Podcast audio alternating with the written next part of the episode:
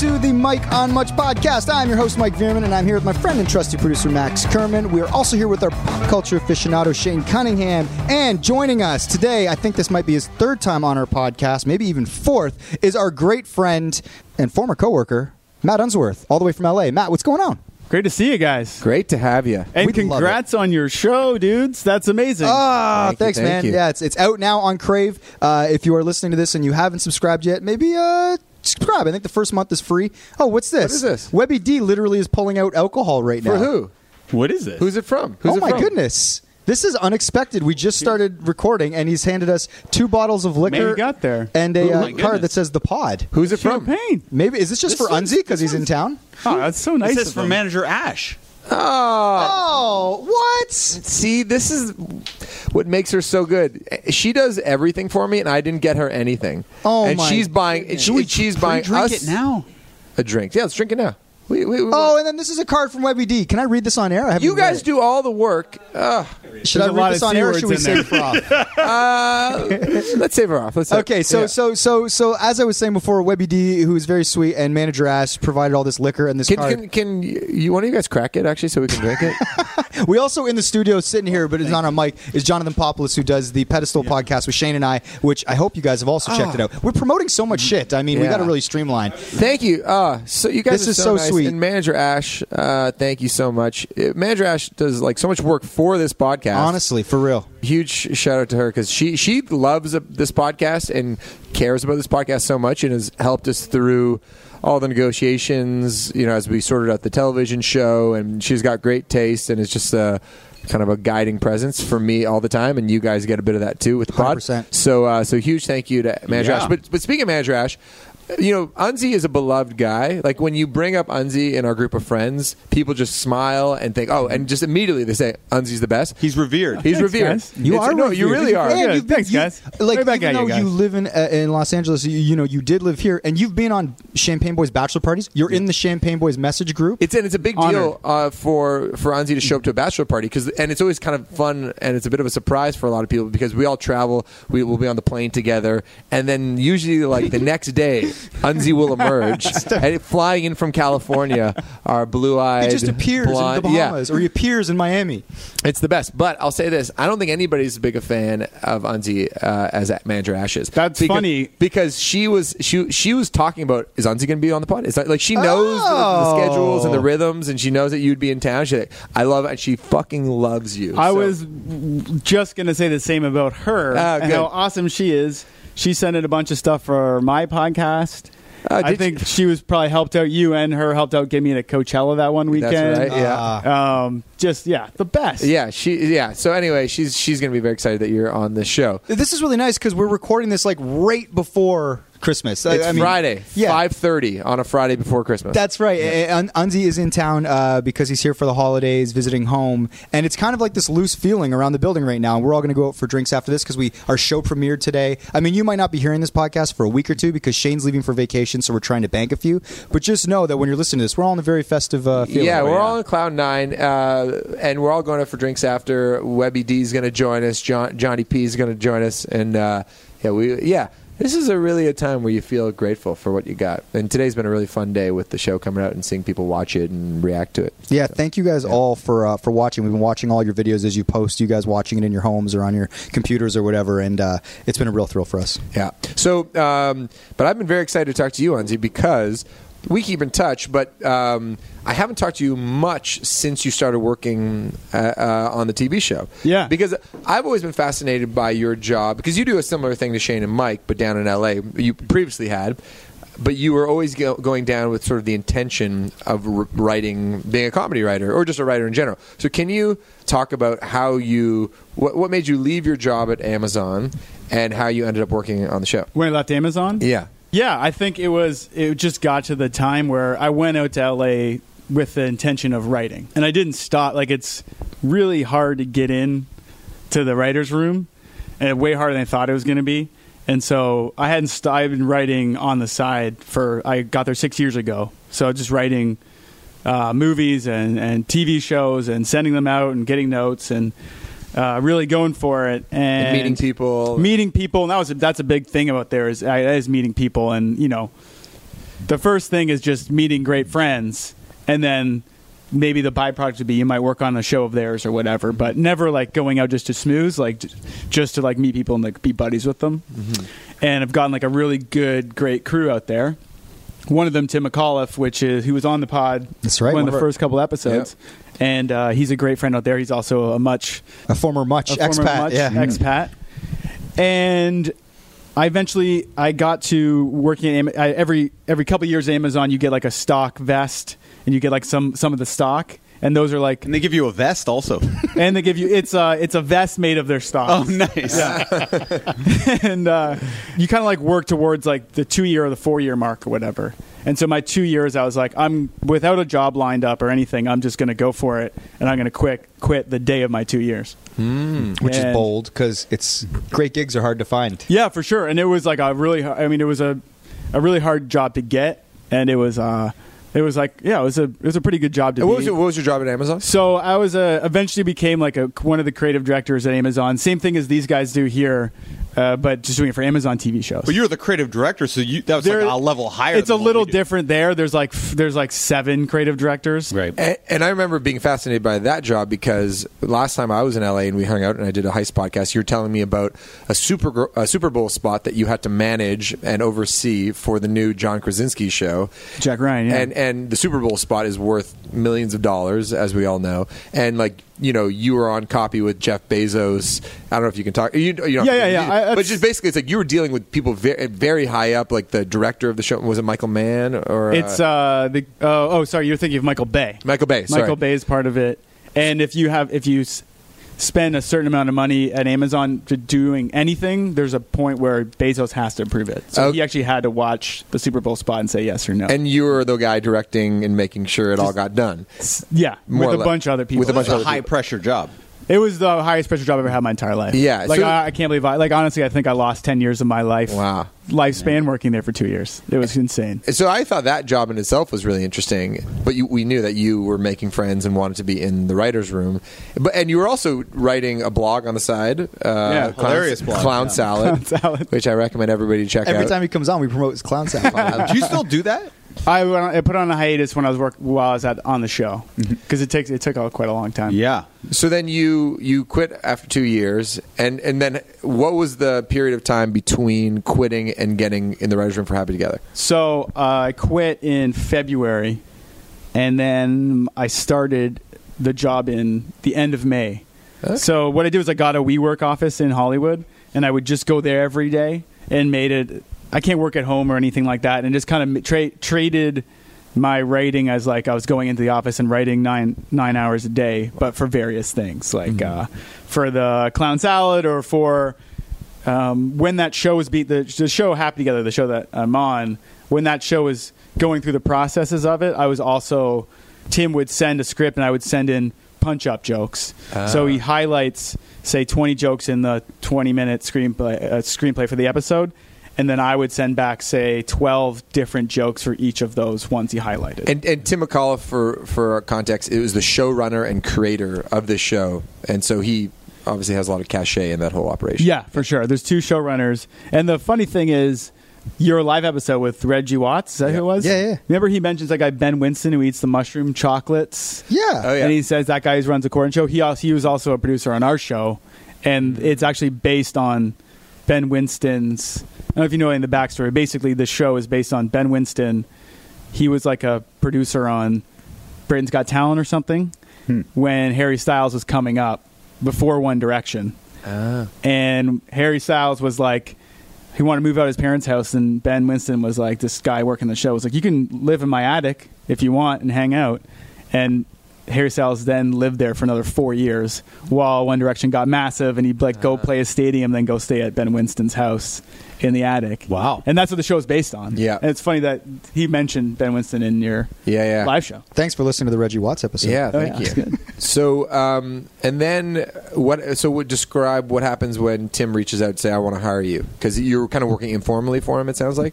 Yeah, so he's done a few other projects that I would help punch up and be on set for, other pilots that didn't go. He called me and said, There's a few process. I, uh, so he called me and says, It looks like it's good. Looks like you're going to be hired. And we have to sell you to CBS. So uh, he got me to put together like things that I had done, which really opened my eyes to like things that you thought would never be used. Like clown salad, for instance, like I used that as one of my references, and other things that I put together as a package to send to CBS so they could approve me to work there. Without clown salad, do you think you would have gotten the job? Probably it was just more of like a group of a Yeah. whole like all the kind of things I've ever done in one little package that I sent to them. And But, but you're probably thinking in that moment, oh, I'm glad I kept busy with the extracurriculars. Right. Because if I didn't have this body of work, then Tim wouldn't have as much to stand behind. Right, for Yeah. sure. And it's like one thing maybe on its own isn't that important, but a group of things Mm-hmm. like doing a video that goes viral or something else like that. And you had like two huge videos that went viral, probably even more. I only really had like I had one pretty big one. Uh, oh, the, other one robot. was sluts of Instagram, or sorry, sleuts off. Right? Yeah, I didn't send that one to CBS. I thought about it though. Sleuts of Stargram. Is that what it was? Uh, Sleuts off Instagram. oh, right. right. Yeah, yeah. Which is very funny. Um, Look it up. But basically, uh, so the real process went after that. Tim calls me up and he says, "You got the job. They're going to send you the contract over." And so I've been waiting for this day my entire life. So I, I've instantly yeah, what was that night like? freaked out. I was waiting for an official call, and we were out. It was like a Friday, and I was just, like so anxious. But you never know; something's going to fall apart and whatever. But I think most people say, "Oh, well, like I would be like, I don't believe until I actually s- like That's- see the official thing." I was like, I don't believe it until I'm standing on set. yeah, Um, but they eventually send in the contract, and I don't have an agent or a manager or anything, so I don't even know if this is a good deal or a bad deal or like Hey, you manager know, what Ash, it means. Just get her on it. She'll Man, figure I it should out. have talked to manager. Ash. Uh, should have shown. It. Did it seem good to you though? Were you like, It oh, seemed this is a great. I was like, I money? do it for free. Like, I just want to be in the writers' I'll room. pay you. Yeah, Like, exactly. Let me in. Yeah. Uh, it was like that looks good to me, and it was like a three-year contract. They paper teamed me with another guy, so me and another guy kind of act as one writer together Mm-hmm. as far as like payroll goes and stuff. The guy I didn't know, I know him now. He's a good buddy, but I didn't know who he was then. So I had some concerns, Sure. but I didn't care. I was just like, "Let's party! This is the greatest news I've ever got." Yeah. Oh man. And so, uh, and then walk us through. May, maybe start with like. We have some familiarity, but what is a writer's room? What, what's a, a day a day in the life of a of a writer in a, in a comedy writer's room? So to what Max is saying is it's like I think when you got this gig, you know, being in sort of like a this legit network television show writers room, it's like this thing that like I think for guys like us, like uh, yourself and Shane and, and myself, when we were like working here, we'd always talk about like that's kind of the dream in a weird way that you could get paid to like write jokes and sort of like build these stories in the way that we would picture a writers room. So when you got the gig, we were like up here like so excited, like it was the craziest. It craziest. really was, was a moment awesome. where I everyone's like, remember- "You did it!" Yeah, it's like talking to all you guys that day about it. it was Yeah. insane. I guess for us to be excited, what was it like for you to like one find out? Do you think is it terrifying because you're like, fuck, I don't want to blow it, or are you like, this is the opportunity I needed? I'm just running with this now. It was both of those things, like to the T. I was so scared that I was gonna blow it somehow, and uh, also so excited to do it. And so I just went full bore and like made sure I showed up an hour before anyone else did. Like I walked the first day I walked in the office, there was no one there, and the lights were off. I was sitting on a couch like a psycho, and staying past anyone leaves, and just anything they do, just right and just like just. Do twice as much as you think they're expecting, or whatever. I really just You're that guy in the gym putting up an extra 500 shots. trying, you know? first guy in, last guy out. and there's like so the way the writers room works on our show is they kind of split there's a lot of writers but they split us off each screenplay each script will have say we're working on like episode four in one day they'll break the room into two pieces one is story and overall of the episode and one is just the punch up room where all you're doing is just making jokes funnier Oh wow. What's the better team to be on? so it's usually team A is the story overall episode. They're worrying about like seasonal arcs and all this other stuff and network, and those are the more the senior people. And then the punch up is the like more junior people, but it's usually run. The room is run by a, a senior person, kind of oversees. Is them. Tim jumping back and forth? Tim and uh, Austin, the other showrunner, they're actually either on set going over editing. They aren't actually. I don't think they were very, almost never in the room. us. They were uh, reading what we'd done the day before and making notes for what we were doing the day that day. Wow. And yeah, it was sitting in a room with like eight people that are everyone was so amazing. It was the best job I've ever had in my entire life. Was And- everyone really funny in real life, or was it like a special type of writer funny where it didn't necessarily translate? I have always heard like these stories, these like grumpy, kind of bitter comedy writers, or like they're massive nerds or something. But everyone was super funny and super supportive, and they would be like, like a lot of them were stand-ups, or they would go do U, UB, yeah, UCB shows after work, or they're in Groundlings. Like they're all really active in the comedy world. I think you have to do that to kind of mm-hmm. have a career. But everyone was great, and we would just sit, like, say, in, I was in the puncher room almost exclusively, and we would just sit in a room. We had snacks and food and all that stuff covered, and we just sit in a room just like this and just crack jokes back and forth Oh, that- yeah, when, all day.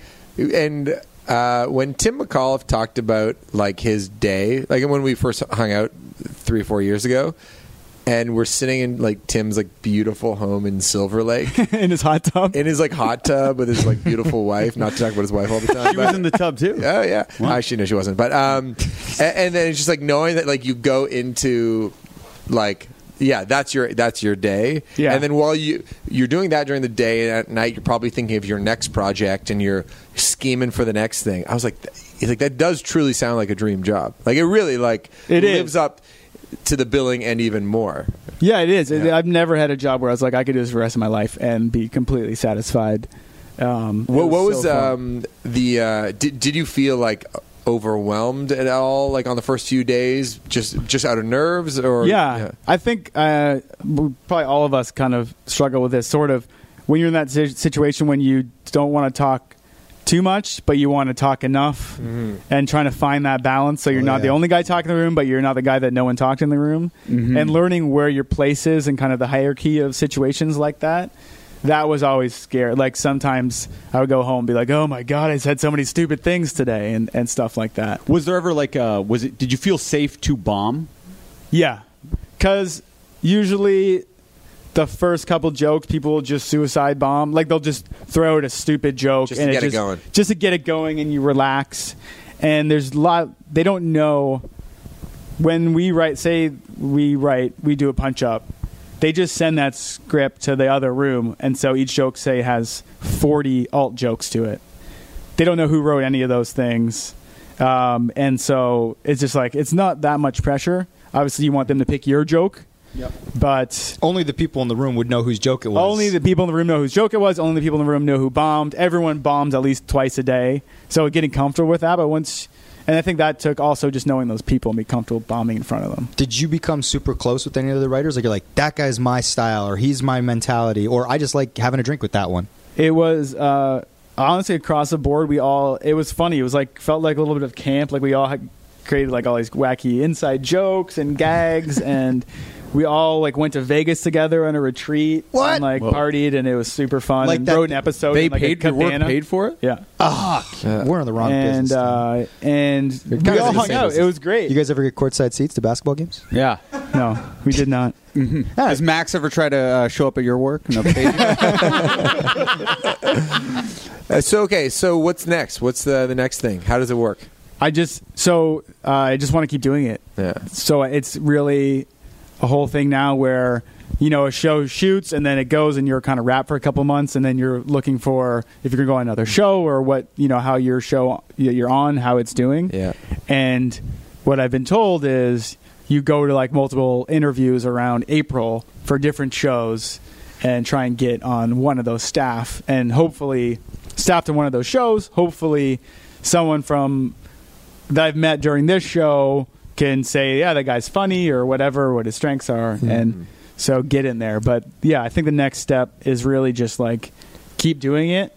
And there's a really great kind of ladder with the union painted right away where it's like you start as a, a staff writer, you make this. Your next season, you go to a uh, story editor, you make this amount, and then it's just it's laid out for you. It's super the whole thing. unionized and figured out with Yeah. the, the Writers Guild. But you're Yeah. in the WGA now. Yeah, this got me in the WGA, which Yeah, is great. You're you're just completely uh, blowing over the fact that in the elevator you're bragging to me and Shane that you just get screeners for movies. He's got Aquaman on his phone because he's in the Really? WGA. It's, he's got the he's got screener's the best part. he's got uh, what's that? Uh, he's got Born uh, Stars Born just sitting on his phone. Damn.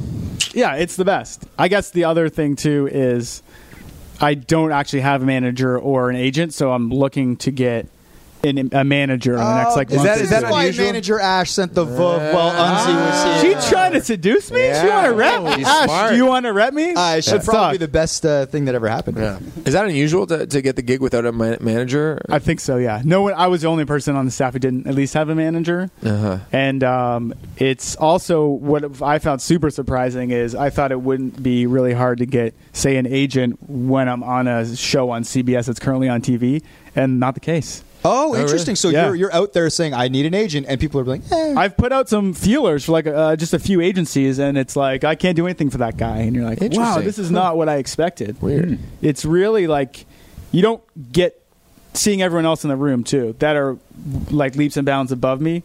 You don't get to a point where this the stuff starts rolling in. Always, they're always fighting for the next job. They're always writing a pilot while they're working on the show. It's just a constant like you always have to just keep it. it's keep- like a keep it shark. going. A shark has to always be moving, or else Yeah, it yeah. dies. If you stop. So one thing that that I find super interesting is like when you left the Amazon job at the end of the two years, right? Yeah. Um, you don't know that you have anything lined up. No. You just take a leap of faith. Even like it seems like the nature of writing, you don't know if a show gets picked up from season to season. Are you someone that feels comfortable living in like the I don't know where the next paycheck's coming? Because I I would have difficulty doing that. Like just just Oh, for my for own peace of mind. Yeah, I, I definitely don't feel comfortable with it. It's super scary. As lo- I think as if you if you make a plan and you you like you really kind of hit the bricks and like you have certain money money aside, your plan to be unemployed at the worst say 6 months and you know what you're going to do every day and if you just work your balls off in that mode, I think that you'll you're always going to be okay, I guess. Or boobs. A lot of female writers. Yeah, sorry, yeah, boobs or balls. So do you have a lot uh, squirreled away? You don't have to say how much, but you can if you want. it's never no it's i mean it, that's the thing. It's like you know that you're going to be penny pitching and stuff. It's just like enough to be like okay my rent and like some stuff is covered for i have enough for to live for five months. Mm-hmm. But yeah it is it is definitely scary but it's super fun as well because you just Living like- on the edge. you're living on the edge. Yeah. You're going into WeWork and you're just doing whatever you feel like Yeah. doing every day, which is a blast. I'm sure it'd be different if I had kids, if I had a mortgage. Like I luckily at these at, right now, I don't have those things, so I'm a little bit more free to kind of take those chances. But still, I think if anyone takes that chance, as long as you really work hard and really focus on what you want to get out of it, I think it's totally worth it.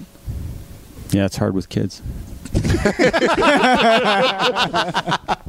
Should we get to Margaret Cho? I mean, Max, you kind of really went in an interview direction with Unzi. Like, I feel like this has been an examination. I thought we were just gonna be four pals shooting the shit. Yeah, I, I've been fascinated. I was just going to ask this at the bar in like an hour anyway. So Yeah. I thought this was set up where it was like, oh, Max wants to take this I over had because no- you were just chilling. Well, once Max started going in that direction, I know. I've been wondering Well, about none of these us questions. have really talked in a long time, so I I, mean, these are like you know. I've been curious to, to, to ask these questions for the last like three, four months. Yeah. So, Yeah. Uh, I think it was great that Yeah. you did it. I was, I just went with the flow. Yeah. Once Max started, We're going to have to get a sketch of Unzi now. this is the feature interview. Margaret Cho out. we don't need Margaret Cho. uh, but yes, uh, like Max mentioned, uh, we do have Margaret Cho as our feature interview today. We did this uh, during Just for Laughs in Toronto. Uh, it was a great conversation, sort of about um, her talking about her appeal to like sort of like her crowd, her making her way in comedy in during the time that she did in the '90s, seeing a niche that she could fill, and also sort of like cultivating her crowd and the people that would come out for her and who she realized she spoke to. She also got kind of candid about Louis C.K., which I thought was interesting because it's someone who is obviously uh, she's a peer of Louis and part of that whole old school gang that has been doing it for a very long time. Uh, I really enjoyed the conversation. Um, we're going to get to her in a second, but before that, if you are listening just for the first time, maybe you're a Margaret Cho fan, we have over 100 episodes, 120 episodes of the Mike on Much podcast, interviews with musicians, actors, directors, and an astronaut, all sorts, and we now have eight episodes of a TV show on Crave. So if you're in Canada and hopefully soon outside of Canada, you can subscribe to Crave. First month's free, I believe, and watch our eight episodes. Sting, Shaggy, Noel Gallagher, uh, shit, Leon Bridges, Lights. Lights, Lights. Alessia Cara, Jared Keeso, Jodie Whittaker, who is Doctor Who. Check it out. Shane does all sorts of hilarious digital desserts with the cast of Jersey Shore. Hayden Christensen, Darth Brent Vader, baby. Butt. Brent Butt, uh, as well as a Jacob Tremblay impersonator and our very own beloved Arkells. And Chris Redd. And Chris Redd from Saturday Night Live, who actually I think just retweeted us or something. He did. Webby D just told us that. Uh, Unzi, thanks for coming on, man. Thanks for having me. And just to t- uh, tease the dessert a Yeah. little bit, if you're an aspiring writer, uh, we do have a call-in show coming up that I think is going to go very well, where people are going to call in and ask Matt some questions. yeah. I'm super excited to answer those. Yeah, call in. I'd love to answer anyone who has uh, any questions about Hollywood. I imagine people have a ton of questions for a big Hollywood writer. I Yeah. bet, for Yeah. sure.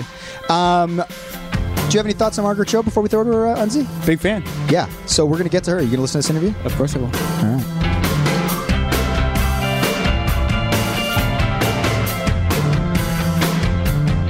How's it going? We're just going to roll on this. Cool. Good. Uh, you're wearing a Rush shirt, which is pretty. good. I'm representing Canada. You know, um, I love Rush. I had the picture disc to Subdivisions in 1982. Was it maybe 1983? Um, something like that. And uh, I've been a huge fan of theirs forever. And I think um, when you come to Canada, you have to, you know, give props yeah. to Rush or Tegan and Sara One or the other, yeah. at the very least, Neko Case, or maybe uh, I like to give it up to um, Barenaked Ladies. Oh yes, I was just speaking to Steven Page. He was just Oh, on the show uh, last week. Yeah, He's great. one week ago he was on these exact mics. It's been one week since it's been on the show. Literally. I saw one time Brian Boitano do a routine to that song, when, and it was the most crazy. Yeah. Um, it was a, like it wasn't part of the Olympics or anything. It was kind of like a I think it was a one off. I'm not sure if it was another competition, but he uh, sort of dressed as maybe it was sort of a a Barenaked Ladies themed Okay. dance, ice dance. um, but to that song, which I you, you didn't think about it as a, being a kind of an ice dancing No, song. it's too. It's like frantic. it, it's and there's a lot of words. Yeah. Um, uh, th- something about vanilla being the flavor. I don't. I don't remember all of the words exactly. There's a lot of like very stern pronouncements in that song. Of course. Yeah. Yeah. But uh, I'm I'm hon- honored to be on the same show or in the in the same framework. Yes, hundred percent. I, That's I, great. I was just going to say it's a very savvy move to wear like a Rush shirt uh, to, when you're walking around doing press in Canada. You but you're a legitimate fan, so. I'm I'm doubly impressed. Um, one of the things I wanted to talk about is uh, basically when it comes to the entrepreneurial aspect of the entertainment business. Mm-hmm. Um, it's always interesting to me because creative and sort of like uh, being driven to sort of understand the business side of it and sort of all of those things. Are you someone that sort of immediately sort of understood the dynamic? Like, are you someone that was like, I want to set out to do this and this and this and this because I'm ambitious and I'm gonna I'm gonna understand my own business? Or are you like, I'm just interested in doing creative things and if it leads to sort of Um, I think that there are some business savvy things that I have done in my career that have proven to be kind of become industry standards. Oddly, um, like I remember in 1999 and 2000, I did my first big special that I filmed and I brought the reels to theaters and I would carry it all over the world to um, get people watching it and it was kind of like I mean like you toured the film? I toured the film. Interesting. So I would I would buy out the theater,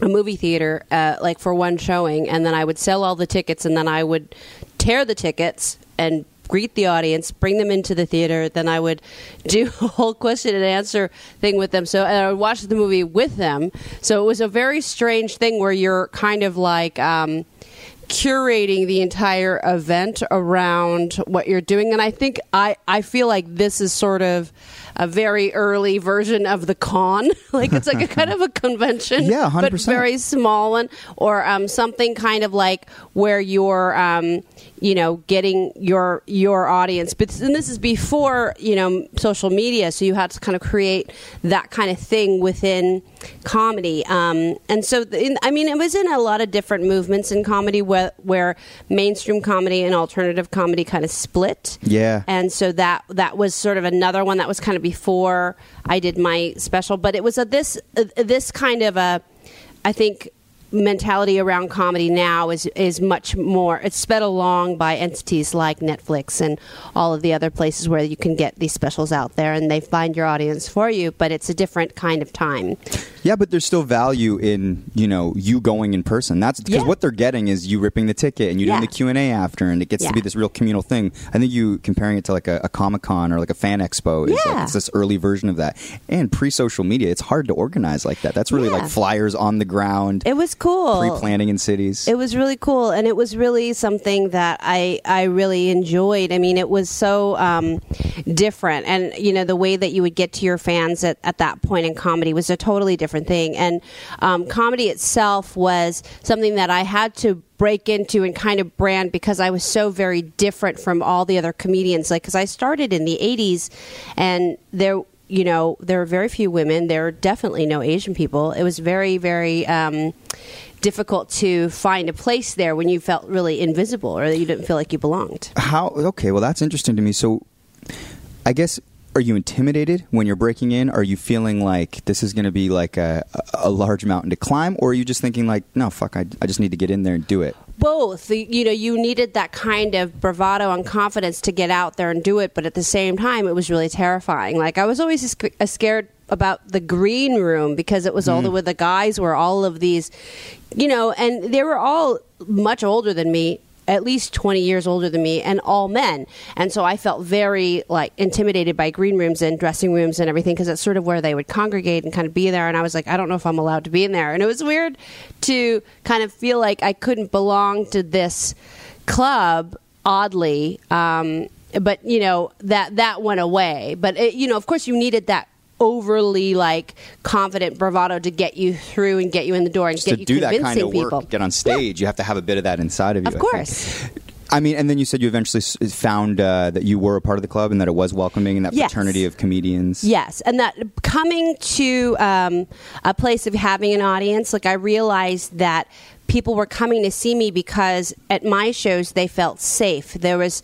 Uh, a real, it was a hostile place in comedy clubs in the 80s and 90s for people of color, for gay people, for women. They felt like, okay, if we sit anywhere near the front, we're going to get made fun of by the comic who's going to Will be a target. yeah, we'll be a target, and so they never came to clubs. And so uh, at my shows, it was where all of the gay people would come, and all of the minorities would come, and all of the women would come, and so then then you had a different kind of clientele. This is very cool. So that. In itself was a kind of understanding of like, oh, I actually can create my own uh, industry within this larger industry. Was that by design or an accident? These are the people that started coming to your show. They started coming. And it, I didn't realize. I, I part of it was um, I had a couple of television appearances that they were showing at the gay video bars. So there was gay video bars in San Francisco where people would just like sit and you know watch comedy or they'd watch whatever, and my videos were in the rotation of what they would watch. Yeah. And so they were like, "Oh, we got to see her," and so then they would start coming to this comedy club because they were like, "Oh, well, this we have never been here. This is different." And uh, then it just started to grow, and that um, it that I think that's where it started, um, and uh, and so that was really exciting. I'm always uh, interested in the way that creatives sort of put together their work, only because it's unconventional compared to other sort of jobs. Like, Yeah. meaning, like, some people need to be inspired in order to actually do the work. Other people Yeah. are workhorses, and they go, "No, shit, I'm gonna, I'm gonna do it every day, even if it's not good, and then eventually Yeah. I'll put together." Where do you fall on that spectrum? I think it's it's both. You know, like I kind of go at it in a lot a lot of ways. The, you know, there's certainly these dumb jokes that I've been telling for over 30 years that have no never ever gotten a laugh but yet i still i'm like there's something there i'm still gonna do it I'm sticking to it. I don't. I know that one day I will be right about this, and then um, there's other things like you go, oh, well, I don't know, I don't, I don't know why this is good, but it's good, and then you know, and then sometimes you don't know. So it's it's weird. Like I think that we all have uh, an equal amount of turns being an idiot and being a genius. That's what comedy is. Is kind of a genius idiocy. Do you feel? I mean, are you someone that workshops incessantly before you say maybe tape a special or make it permanent? Um, I don't know. I mean, I do, and I, I, I do, and I don't. Like I've done, I've done it where I've really, really prepared, and I've done it where I've like really not prepared and it's kind of like it's all kind of come out evenly like it's weird.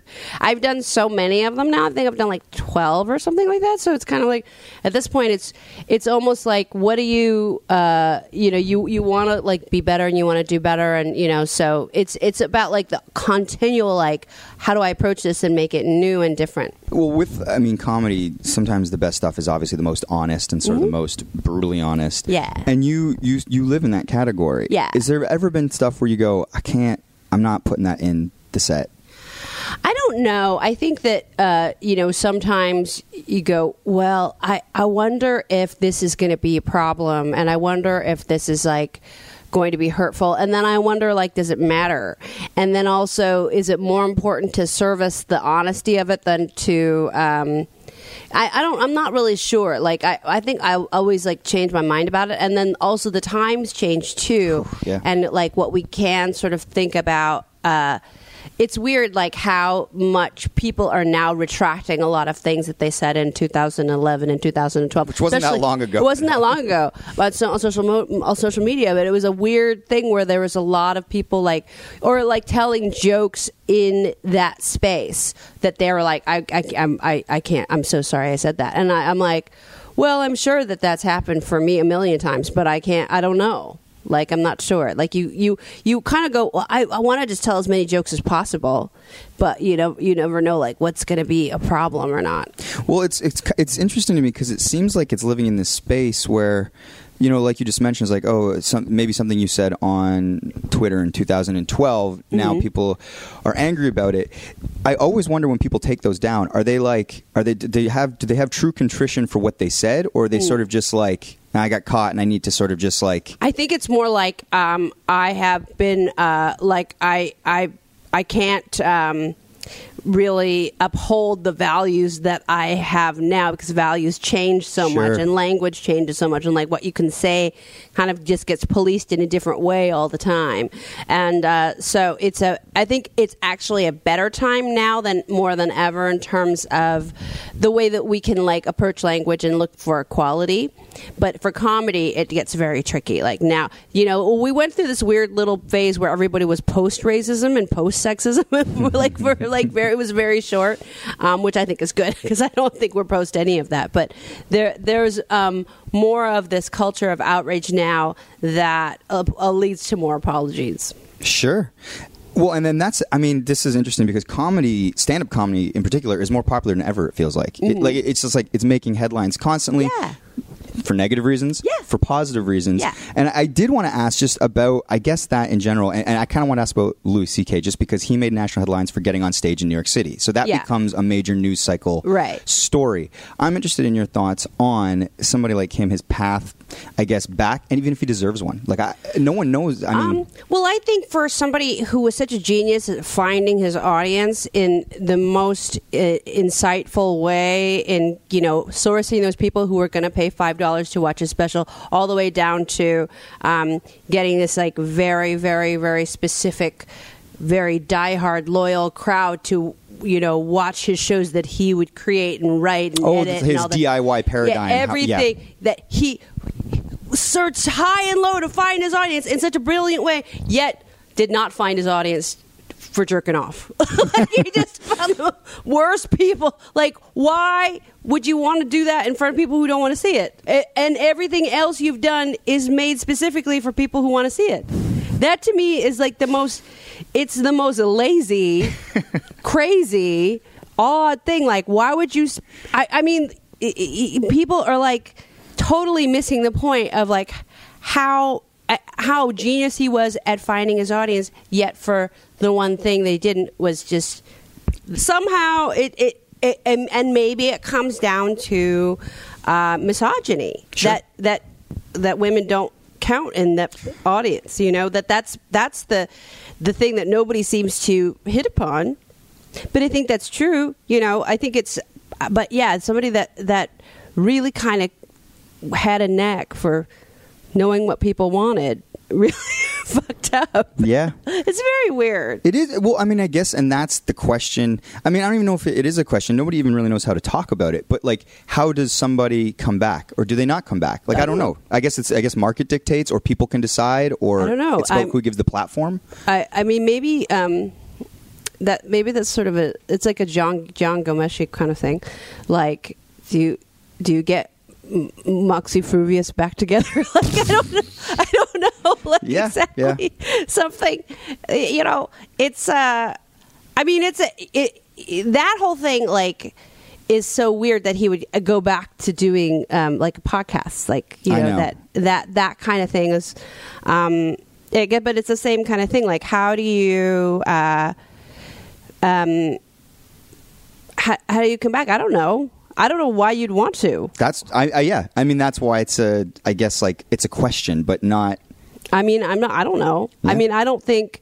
Um, I have my friend uh, Melinda Hill had a funny thing about it. She said, uh, "Me too soon," which I thought was so concise and a perfect joke about it. But it's something that it's like, I, I, I, I the that sort of like the planning on like returning it is that kind of thing of like the entitlement of um, somebody like Bill Cosby who Yeah.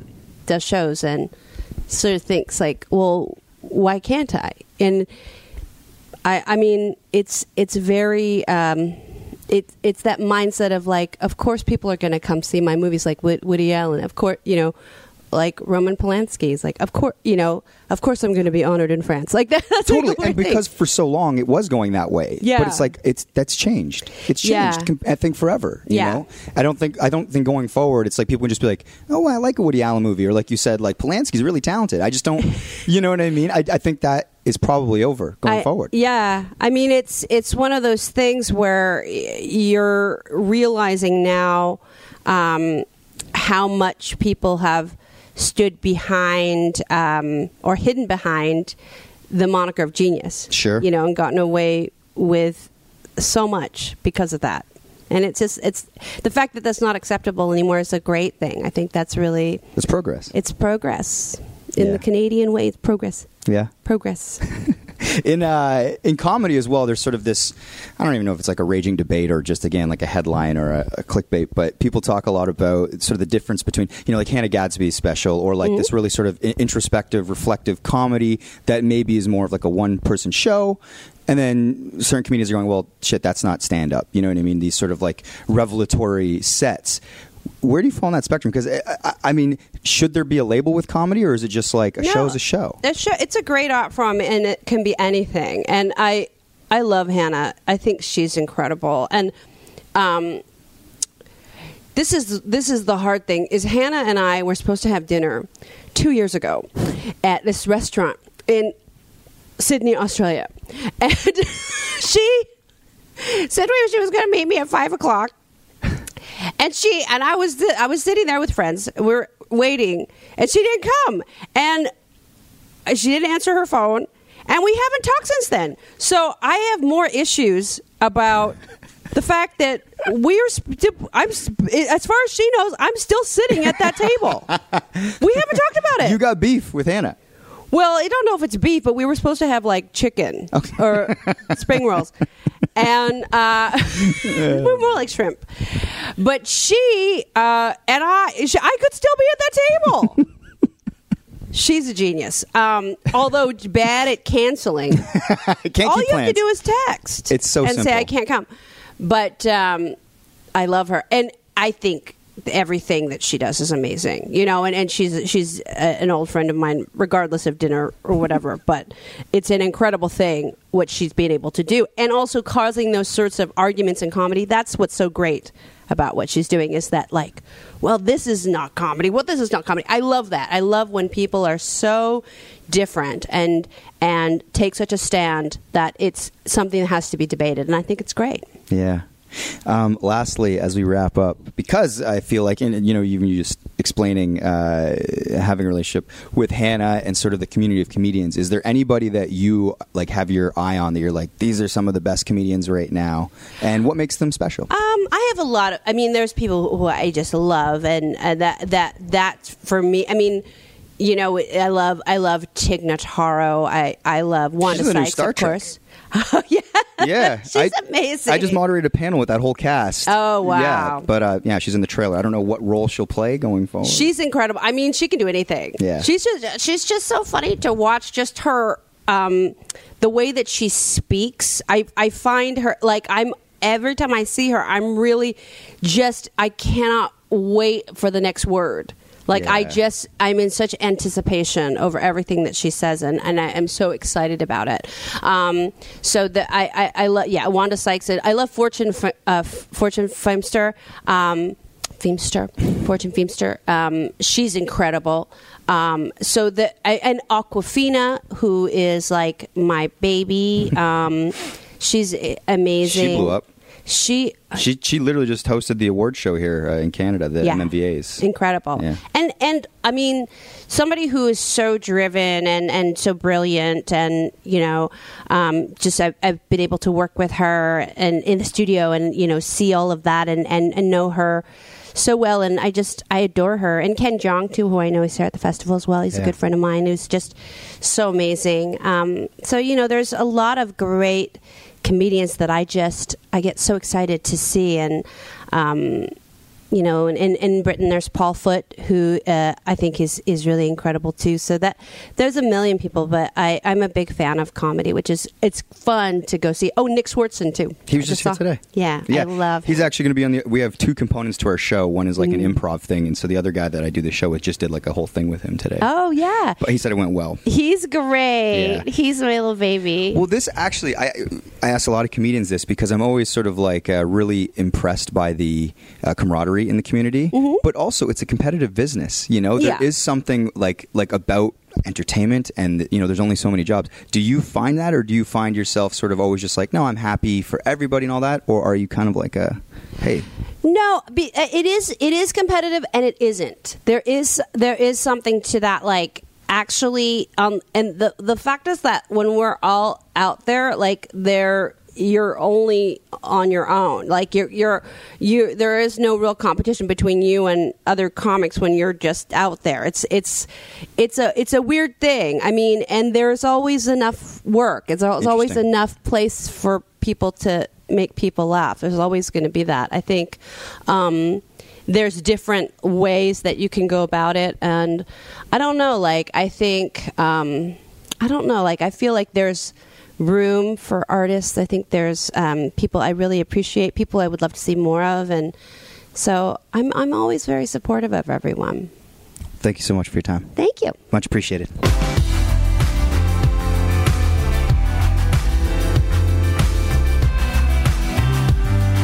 Welcome to the dessert. Of course, our guest and great friend Matthew Unsworth. Is it Matthew on your birth certificate, or is it Matt? It's Matthew. Yeah. Yeah, Matthew Unsworth has stuck around for the dessert. Thanks for staying, buddy. Hey guys, how's it going? It's great. Uh, Shaney boy, you're a pop culture aficionado. What's going on today? So our last one, a guy tried to audition to become a writer for the Digital Dessert team. Okay. And you actually are a big Hollywood writer.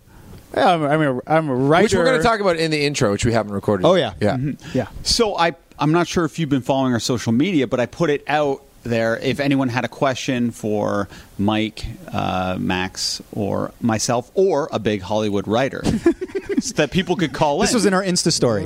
and some people actually had some questions for, For you. me? for you, a big Hollywood writer. So That's Using exciting. the word, the word big a lot. a Hollywood, Hollywood writer. writer. for- Yeah, you Wait, packed you're on a few a- pounds. You're, you're on a network show. Yeah. Okay. First guy is Zach Babbins. I like these call-in shows. Yeah. And by call-in, I mean we call them because I don't. yeah. Shane Shane doesn't give out his number. Although I guess they'll get it the minute This he calls. just log- yeah, it's lo- it's logistics. It has nothing to do with me being scared. no one said you were scared, bro. I'm not scared. afternoon. This is Zach. Hi, Zach. This is the podcast. Hey guys, how are you? Hey, Zach. What is your question? Uh, my question is, what's your favorite part of any of the live shows you've done? Okay, sorry. I thought you were going to have a question for the Hollywood writer at first. but- Well, I can do that next if you want. okay, you have another question. Okay, so we'll answer the the favorite part of the live shows that we've done. of the two live shows that we've done, my favorite part was when Shane and the Nut had a rap battle, and it ended with Shane doing a retaliatory slap. Yeah, that was a really good part. Um, yeah, I thought the rap battle was probably my favorite part of the live show. Mind you, no one actually got to hear that part because we, for legal reasons, we had to cut it out of the dessert. But if you were live in the room, it was pretty special. Yeah, were you at that uh, show by any the chance? first one? No, I was at the other live show. Oh, you missed yeah, out, man. That one wasn't as good. yeah, my favorite part of the live show was the first one. I didn't like the second one. My favorite part of the live show was the first one we did. Yeah. Okay, what's your question for our big Hollywood writer? Uh, what's the one question that no one's ever asked you that they wish they would? Oh, that's a cop out question. Oh man. Um, that's Next a, caller. that- that's a that's a hard question to ask. You're making him do the uh, question yeah, ask asking. me how I'm Next doing. caller, Zach. You're a good guy. We That's how gotta I go. feel, you know. We're sorry, Zach. Disappointing. Hang up. Okay, Max, hang up.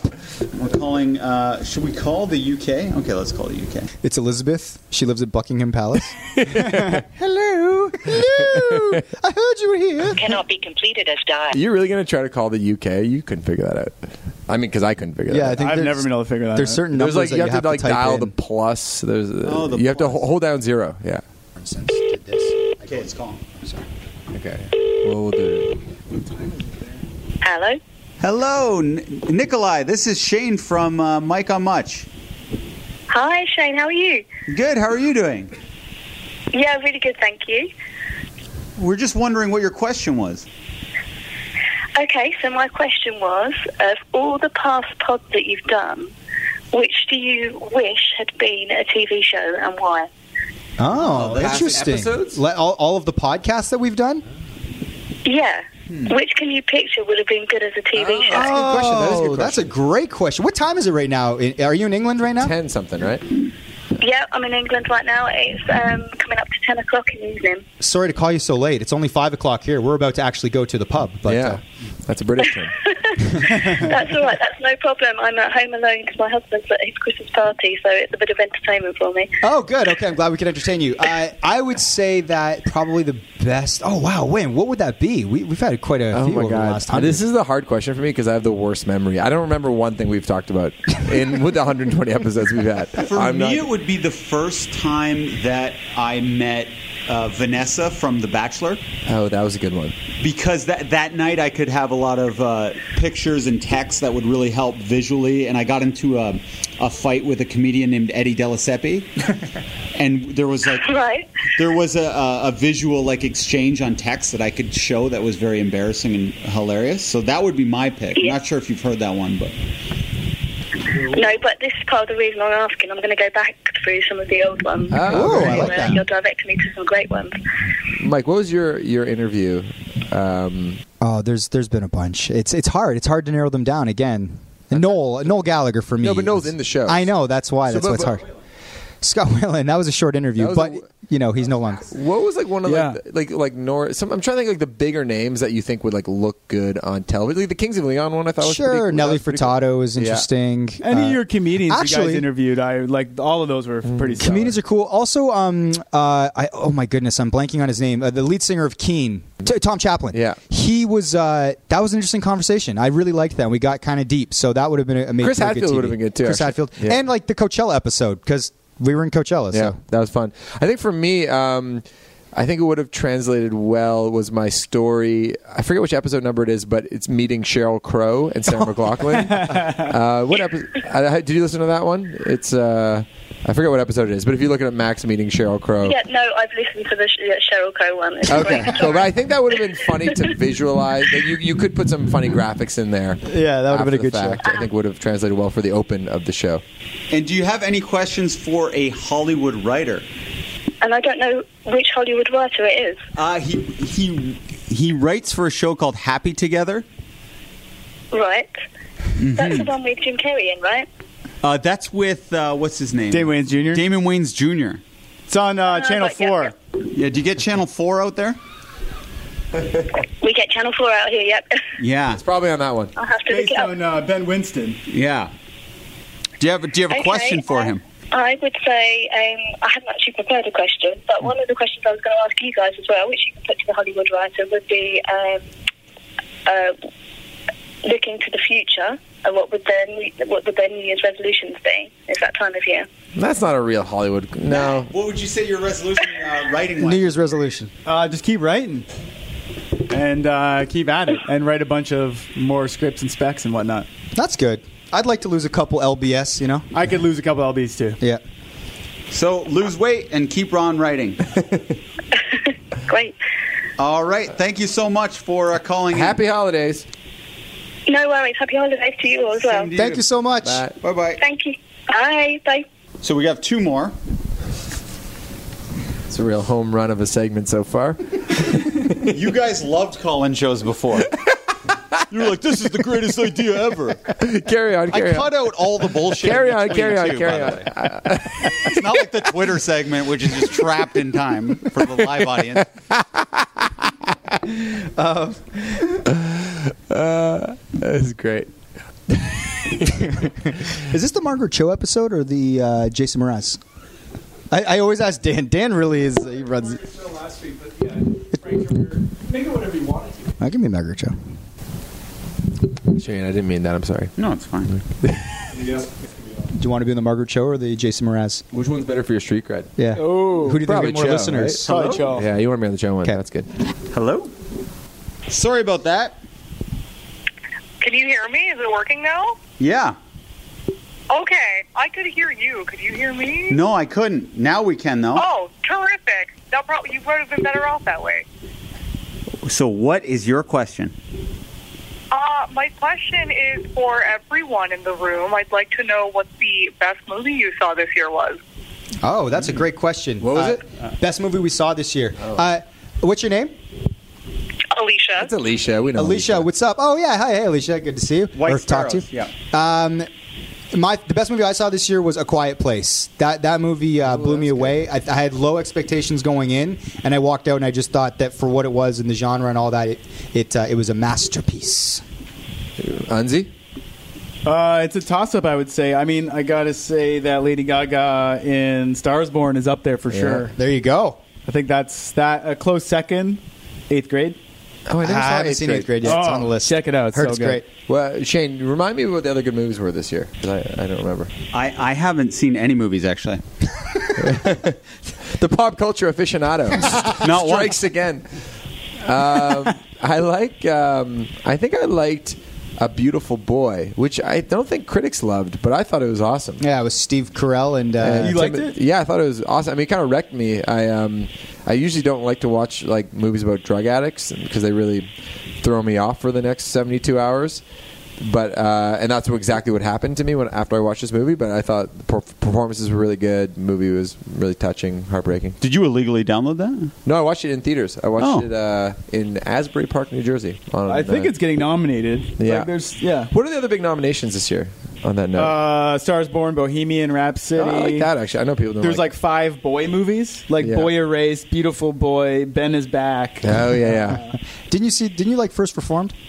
Yeah. what? First Reformed. Oh, first Ethan Hawke. Oh, yeah, that was pretty cool. I wouldn't say that was my favorite movie, but that was pretty good. No? Yeah. And I have not seen any. There, you have a kid. Yeah. It's a, it's a little time consuming. Yeah.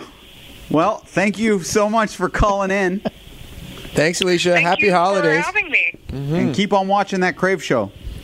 I I can't. She's Oh. in the states. All right. But you have family in Canada. If somebody Get would them like to. to share uh, their subscription with me, I'd be super thankful. But yeah, I legitimately can't sign up for it because I don't have a Canadian credit card. oh shit. Okay. So, oops. All right. Well, talk to you later. All right, bye. Bye bye. Okay, one more, guys. Don't worry. Okay. Unzi's just started texting people. that's that's where we're at. Do we have any good between calling banter? um, I'm saving it for the open. Forgetting another movie. I know. There's I know always there's a few. movie out there. There was another one that was kind of in this in the A Quiet Place realm for me that I saw. I thought was great. I had issues with Quiet Place. Really?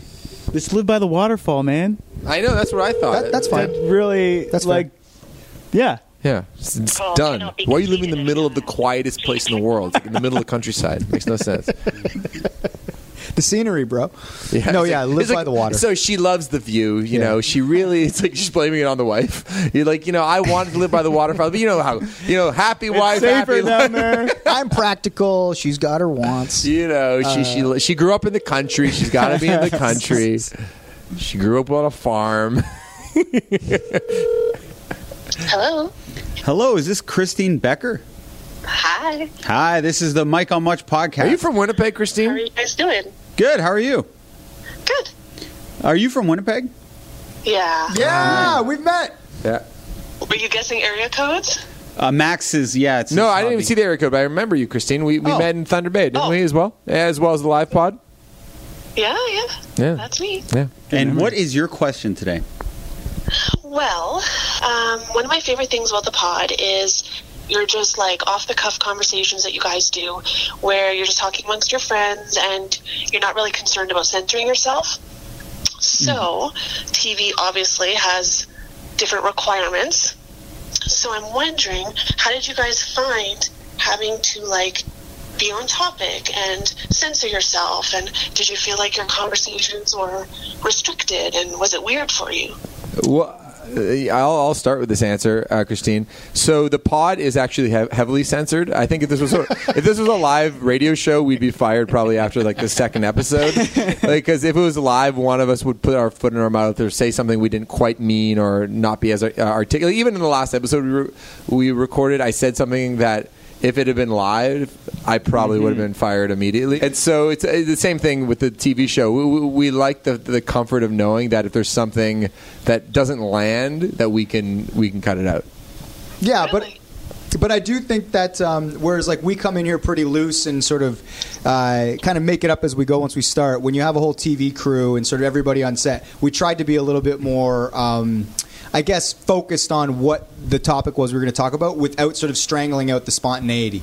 Yeah, and in some cases it's weird. I'm not sure if you've watched the show at all yet, but um, Actually, I haven't. I have a date with my Crave membership tonight. Hey, well done. Let us know what you like about it. oh, for sure. Does she have a question for Unzi? well, I was going to answer. Oh, sorry, Sorry. Shaney. Yeah, My yeah, bad. yeah. I was just going to. s- I was just going to say that um, on the pod we would probably end up beeping the c word. but on I the sh- listened to that episode yesterday. yeah, see, so notice how we beep the c word. On the actual show, you're going to hear the c word three times, Okay. so it's less sensitive. From you? Uh, I say it twice, and then a Mr. T impersonator says it once. Christine, you seem like an I don't know you very well. You seem like a, an enlightened person. Um, what, are, what are your thoughts on that? Just uh, as a brief poll On the c word. On the word? c word. On Okay. a dude saying the c word. Um, it's not the most comfortable word to hear come out of a man's mouth, Right. but um, honestly, if it's in the right context, I kind of just chill out a little bit.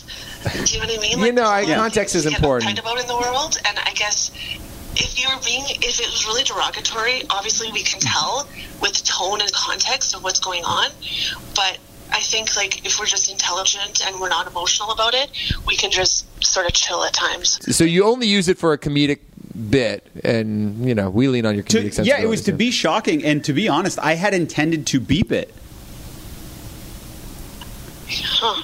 Okay, so we'll, we'll, we'll, we'll- okay, we'll stop putting you in this weird uh, position of. okay, but Christine, thank you very much. for, Your feedback's been awesome. This has been great.